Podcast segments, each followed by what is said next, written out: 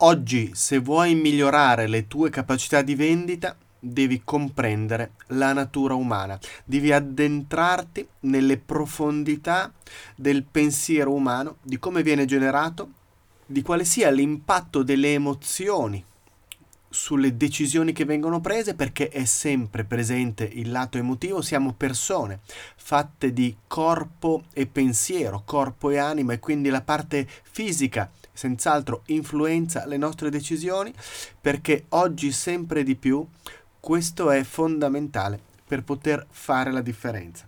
Questa è la puntata 592 di Vendere Valore, stiamo sempre parlando del modo di vendere, come è cambiato, cosa si può fare oggi per essere più efficaci sfruttando il libro Elite Sales Strategy di Anthony Iannarino non è una recensione o un riassunto quello che voglio proporti con questa serie del podcast. È guardare a cosa un libro ha da dirmi e insegnarmi alla luce delle mie esperienze e di ciò che ho preso altre fonti per raccontarlo a te.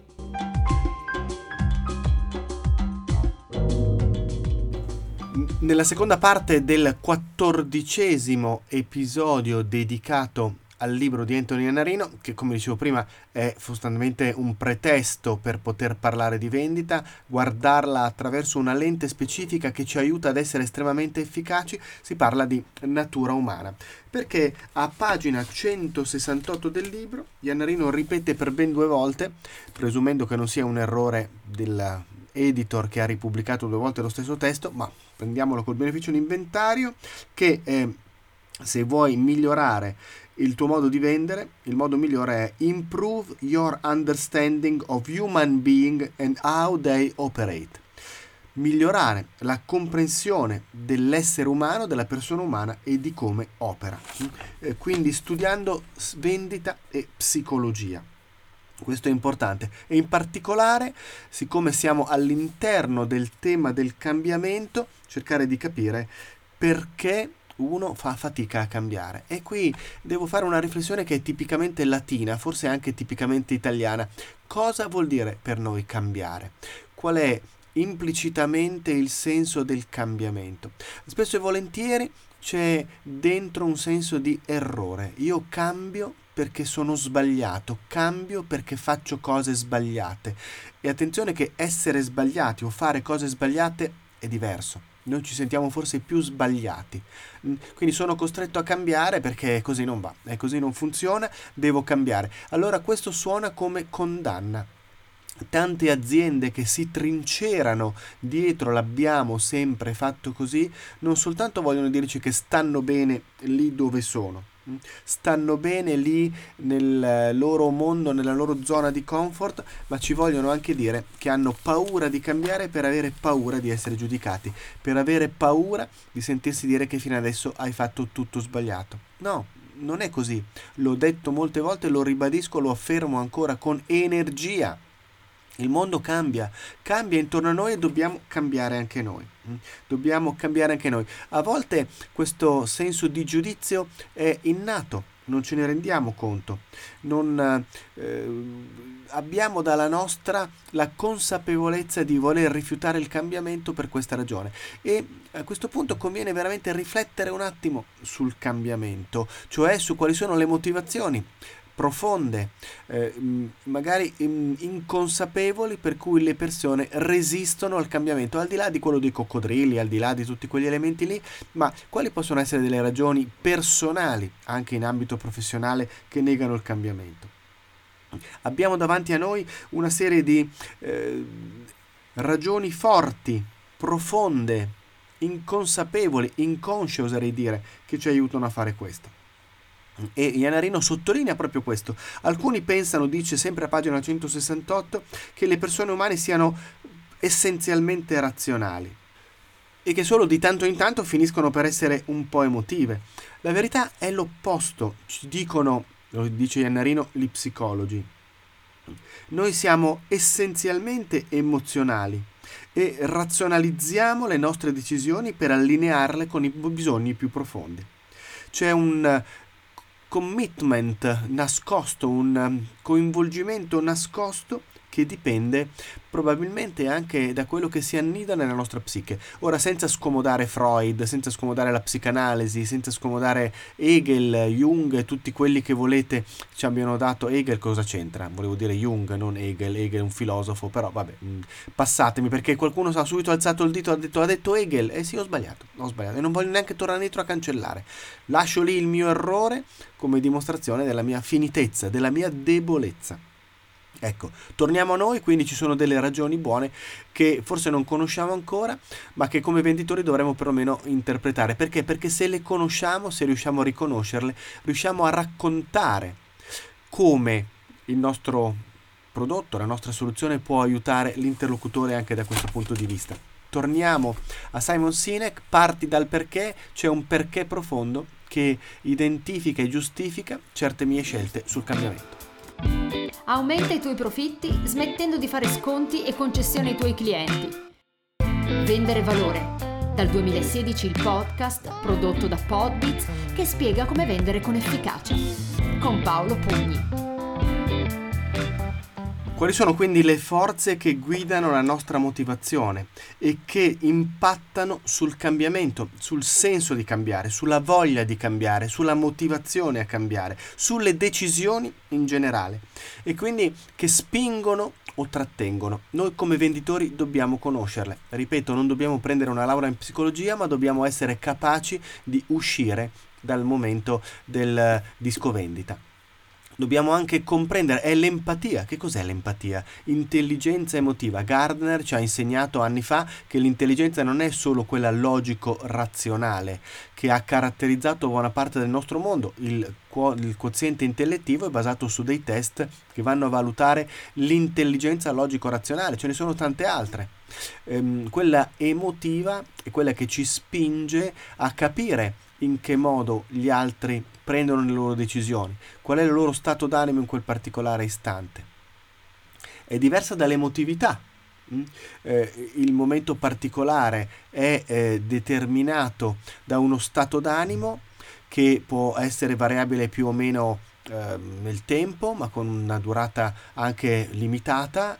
Invece il, l'emotività è la mia tendenza a reagire emotivamente a certe situazioni. Qualcuno è più emotivo e reagisce più emotivamente, qualcuno lo è di meno e reagisce più razionalmente, con meno emotività. La fa trapelare meno, perlomeno. Mm, troppi meno ho detto, però ci siamo capiti, almeno spero che vi siamo capiti. Mm, eh, quindi è importante capire questo. Allora, proviamo a vederla insieme. Quali sono queste motivazioni profonde che ci guidano nelle nostre decisioni? La posizione la posizione che noi ricopiamo, che vogliamo mantenere, non necessariamente è il titolo che abbiamo sul biglietto da visita, ma è qualcosa che ci dà potere, qualcosa che ehm, mi permette di avere peso in azienda e qualunque cosa la minacci io lo rifiuto per definizione. Provate a immaginare mm, se eh, l'acquisto di una nuova soluzione mi facesse perdere ruolo, mi facesse perdere influenza sugli altri, controllo, io controllo la mia situazione. Mm, questo potere lo esercito attraverso la conoscenza, io sono quello che sa. E se tu vuoi qualcosa devi venire da me. Il controllo delle informazioni, signori venditori, guardiamoci allo specchio. CRM, perché non vogliamo ehm, sostenere a volte la fatica di andare a riempire le informazioni. Perché non vogliamo dare le informazioni in azienda? Perché vogliamo essere liberi dal controllo e vogliamo avere il controllo sulle informazioni così che dipendano da noi. Qualche volta capita. Allora, se tu mi porti via l'informazione, mi porti via il controllo, mi porti via la mia posizione. L'esclusività che deriva da tutte queste cose se tu vai a proporre una soluzione che mi mette in un angolo, che mi fa perdere potere, io mi oppongo. Eh, qualcosa che è contro i miei valori, contro la mia coscienza, contro quello che credo, quello che percepisco come significativo per me, che determina la mia vita. È chiaro che io non mi sento coinvolto né ehm, voglio addirittura sostenere l'acquisto di qualcosa che mina i miei eh, desideri più profondi, i miei valori, chiedo scusa, più ancora che desideri più profondi. Eh, per esempio il fatto che questo tipo di soluzione porti al mm, taglio di, di persone. Io credo fortemente che un'azienda non dovrebbe indiscriminatamente tagliare le persone e questo per me quindi è negativo, lo combatterò fino alla fine. Sto facendo degli esempi. Eh, un interesse personale, anche non illecito intendo dire, eh, ma qualcosa che mi permette di avere dei vantaggi, perché io posso, grazie alla soluzione di questo problema che esiste, eh, essere più capace di ottenere un risultato. E se tu mi porti via questa possibilità, mi porti via delle opportunità di crescita, mi porti via delle opportunità di mettermi in mostra. Quindi ho un interesse personale su questo. Non voglio dire poi che ho un interesse personale con un altro fornitore, ma a volte capita anche questo, dobbiamo essere sinceri e onesti. Perdere i legami, perdere legami con gli altri. Eh, non me lo perdonerebbero mai se io porto a bordo una soluzione che danneggia delle altre persone con le quali sono legato, perché per me l'appartenenza è fondamentale. Sono un innovatore, voglio innovare, voglio che si ricordi il mondo di me come qualcuno che cambia le cose. Se tu mi stai proponendo un cambiamento nella linea della tradizione, No, non mi impegno neanche. O mi proponi di cambiare completamente tutto, o se è un miglioramento soltanto ma nella linea di quello che esiste già non mi interessa. È un potere di affermazione, di riconoscimento questo se volete, no? Voglio essere riconosciuto come quello che fa la differenza. Sopravvivenza bellissimo film con Spencer Tracy e Audrey Hepburn, segretaria quasi privata, siamo all'introduzione dei primi mainframe, questi computer molto grandi che occupano una stanza, eh, lei è la mm, capo ufficio di un gruppo di persone che risponde a domande al telefono, quando non c'era Google loro facevano Google, facevano Google partendo dalla loro memoria, dal loro archivio, l'azienda vuole mettere a loro disposizione un computer, loro pensano di essere estromesse da questo sistema. Non ci sarà più bisogno di loro, perché tanto tutte le risposte le darà il computer e fanno di tutto per boicottare l'installazione. Mentre in realtà l'azienda vuole aiutarle mettendo a disposizione molti più dati di quello che ha. Poi questo dice il film, non sappiamo cos'altro c'è sotto, ma parliamo di sopravvivenza. Tu vuoi tagliarmi? Eh no, io combatto, perché credo fortemente che questa roba qui alla fine finirà per danneggiarmi. Quali possono essere altre motivazioni profonde che alla fine fanno trovare delle re, eh, spiegazioni razionali per cui io da te non voglio comprare questa roba qua? No, non mi interessa. Ehm, guardiamo anche tornando al mondo disc tutte queste cose e se non sapete cos'è disc, ragazzi, a Sant'Ambrogio c'è il momento delle occasioni di vendere valore. Non ho partecipato volutamente a Black Friday quest'anno perché per me il mio Black Friday è collegato alla festa padronale di Milano, Sant'Ambrogio, il ponte di Sant'Ambrogio, quindi troverete se siete iscritti alla newsletter avete già ricevuto notizie di questo genere, altrimenti lo scoprirete solo vivendo, citando il grande Lucio Battisti, che ci sarà una particolare occasione per acquistare tutti i prodotti corsi, videocorsi e libri che dipendono da noi con una forte riduzione. Quel 3-4% di riduzione che posso permettere perché altrimenti se no qualcuno mi dice che è incredibile che io venda con lo sconto. Ma questo non è uno sconto è una promozione ma non torniamo su questo tema. Eh, quindi diciamo che eh, ci sono altre ragioni. DISC ne evidenzia a seconda del, del, tipo di stile di relazione che ci interessa ma potremmo parlare anche di denaro perché no? Qualcuno è interessato a guadagnare di più e allora se la mia soluzione in qualche modo lo mette in ombra guadagna di meno la conoscenza, io voglio conoscere. Tu mi stai aiutando a conoscere qualcosa di più?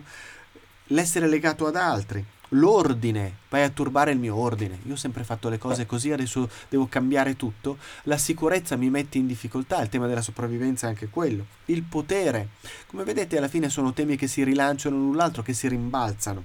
Il riconoscimento, eh sì, tu, tu che sei bravo, tu sai tutto, tu sei la persona più importante, adesso però ti mettiamo da parte perché è arrivato questa nuova soluzione che ci permette di fare meno di te. Risultati, la generosità perché no? Il senso di appartenenza all'azienda, il senso dell'azienda, tutta una serie di elementi che guidano le persone. E dovremmo anche chiederci, ma tu da che cosa sei motivato? Qual è la motivazione che ti spinge? Quale fra questa combinazione di, di possibilità ti spinge, ti influenza nella presa di decisione? Qual è l'obiettivo che tu vuoi perseguire a lungo termine? Quando partecipai per svariato tempo al Digital Mastermind di Giulio Gaudiano, un'esperienza meravigliosa che mi ha segnato, profondamente segnato. Sono profondamente grato a Giulio Gaudiano per tante cose, tra cui anche quella di avermi accettato nel suo Digital Mastermind. Uno degli obiettivi che ci ponevamo mensilmente per rivederlo è ma tu cosa vuoi ottenere? Qual è l'obiettivo che vuoi perseguire nella vita alla fine? Mm, e perché lo vuoi perseguire? Il perché c'è. Ecco, perché noi? Mm, cosa vogliamo perseguire? In che modo questo obiettivo ci guida nella nostra azione? Qual è l'elemento che, che fa la differenza? Mm, e quindi io devo andare, eh, ecco per esempio voi, secondo voi qual è l'elemento che guida? Quali, quali sono le forze che mi spingono? Provate a pensarci, se avete ascoltato alcune puntate del podcast, non dico tutte, ma se avete fatto un percorso con me, mi capita di incontrare persone che mi dicono ma io ti seguo, no, non so quello che fai, ti vedo su Facebook, su LinkedIn, so quello che fai nei vari gruppi. Ecco, che tipo di idea vi siete fatti di me? Mm? Eh, per esempio, io credo che le forze che più di altre spingono, motivazioni per me, sono il senso della conoscenza, il senso del riconoscimento. Sì, sono vanitoso, questo è innegabile. Mm? E quindi l'essere riconosciuto, avere qualcuno che mi riconosce quello che faccio mi fa piacere, eh, la coscienza. La coscienza e il senso di famiglia che per me è fondamentale, il senso di amicizia e di famiglia che per me sono molto molto significativi e importanti. Alla fine quello che dobbiamo fare è chiedersi come riusciamo a mappare le persone, eh, capire eh, come sono motivate, eh, che cosa de- posso fare per lui, in che modo quello che faccio per lui diventa significativo, come faccio a mettere in evidenza che la mia soluzione può aiutarli a fare quello o non li danneggia in questo. Perché non basta parlare di caratteristiche, non basta parlare di vantaggi aziendali, abbiamo davanti delle persone che decidono, dei decisori che alla fine devono mettere una firma da qualche parte per far sì che sia la nostra soluzione quella che va avanti, quella che permette all'azienda per la quale loro lavorano di guadagnare di più. E ci sono delle persone che hanno delle loro modalità di intervento. Questo dà la motivazione è molto forte. Ed è molto forte, per esempio, la motivazione, eccoci al jingle pubblicitario, però non cambiate canale furfantini, vi beccate Paolo corre per il FAES, perché io continuo a correre proprio eh, ieri, domenica 27 novembre, ho corso 10 km della mezza maratona di Milano, c'era sia la mezza che non ho fatto la 10 km, un bel tempo per me, ho chiuso in un'ora e 03, era tanto che non correvo così veloce, molto felice e quindi continuo a correre come ascoltate ascolterete tra poco nel jingle che parla di questo. Io continuo a correre, continuo a correre per il FAES anche se il progetto, la prima parte del progetto è stata portata a termine. Le due maratone di Londra e New York le ho completate, ho iniziato a raccogliere fondi per il FAES, per le borse di studio, per le rette agevolate delle scuole FAES di Milano e continuo a farlo in programma per il 2023 nuove gare, nuove maratone, ma io vorrei che non soltanto mi aiutaste in questo progetto con eh, qualche donazione sul fondo Le Maratone di Paolo a questo scopo, ma anche che correste con me non necessariamente fisicamente con me, ma che iniziaste a fare cose analoghe per sostenere le scuole FAIS che lo meritano, che meritano tutta la nostra generosità, tutta la nostra riconoscenza. E quindi chi è che vuole venire a correre con me? Qualcuno che abbia voglia di unirsi al progetto, correre, giocare a calcetto, fare altro, per sostenere con la propria fatica le scuole FAIS? Parliamone. Se volete, scrivetemi.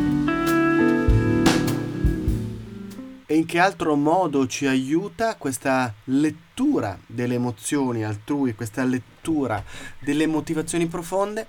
È quello di indossare i giusti occhiali per guardare la situazione. Nel famoso video che parla di coccodrilli, Mm, eh, Why People Resist Change, Isn't It Obvious di mm, Eli Goldratt che trovate su YouTube online si parla proprio di questo, metti gli occhiali giusti.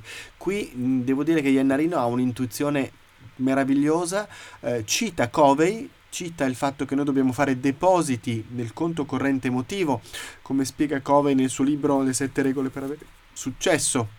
Um, e quindi fare dei versamenti, ma lui dice, eh, però bisogna scegliere la valuta giusta, perché se io sbaglio valuta e faccio dei versamenti che agli altri non servono. Se volete possiamo ricollegarci ai linguaggi dell'amore eh, che sono interessanti, questi cinque linguaggi dell'amore che determinano il modo con cui le persone vogliono essere amate, perché in fin dei conti, senza forzare, anche il cliente vuole essere amato. Amato si intende dire considerato in qualche modo speciale per noi. Ogni cliente vuole essere l'unico cliente. Vi siete mai posti um, questo tipo di osservazione? Avete mai notato questo? Che ogni cliente pensa di essere il miglior cliente. Anche noi, anche noi pensiamo di essere il miglior cliente del barbiere, del bar, dell'edicola. Eh, quando vado io mi trattano tutti bene perché io sono il cliente migliore. No, siamo uno dei tanti, dei migliaia di clienti. Eh, però vogliamo sentirci unici, amati per questo. E i cinque linguaggi dell'amore ci dicono qual è il modo con cui vogliamo sentirci amati. È Daniel Chapman l'autore di questo libro, questo libro eh, famoso che ha eh, lanciato un po' questa, questa tematica. Mm? Eh, I cinque linguaggi dell'amore sono questi, mm?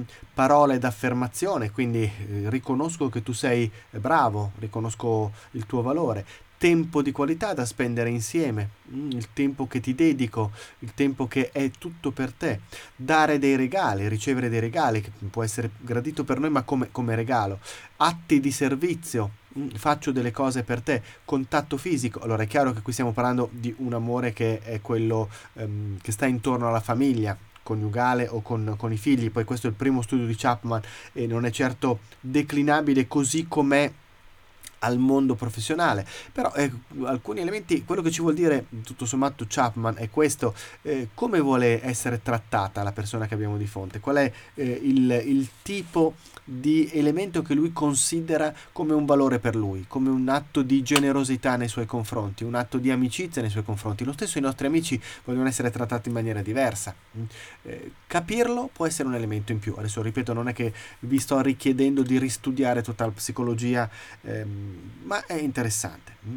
E poi c'è un altro punto che è collegato con questo, che eh, è un po' in bilico tra la parte razionale e la parte emotiva, che è la tematica del livello di percezione dell'urgenza che diventa interessante perché noi mh, confondiamo a volte fra di loro andiamo a sovrapporle tra il tema di urgenza e importanza, questi due elementi qui. Eh, noi percepiamo immediatamente l'urgenza che è direttamente collegato con eh, una scadenza di tempo, vediamo un muro che ci viene incontro, l'importanza che invece è la funzione delle conseguenze, mm, L'impor- l'importanza è determinata dalle conseguenze dell'agire o non agire, del fare o non fare. Mm. E l'abitudine, per esempio, che è fortemente contraria a cambiare, ci lega all'interno di una certa situazione perché ci rende facile la vita. L'abitudine è un modo con cui noi viviamo la vita con più facilità, ehm, deve essere urtata da qualcosa di fortemente urgente per cambiare. Mm?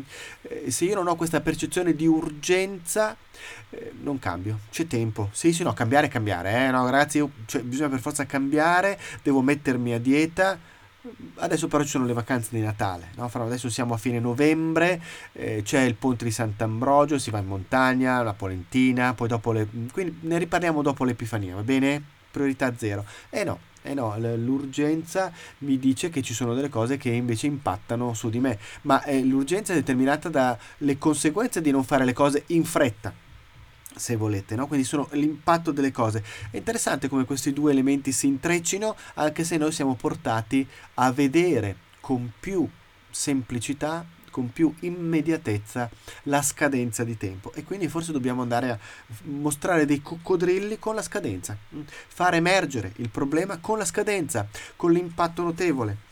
Suggerisce delle domande, ma va là, non hai delle domande? Eh, ci siamo già tornati tante volte. Suggerisce delle domande l'amico Anthony Iannarino per far emergere queste domande studiate, fatte per bene.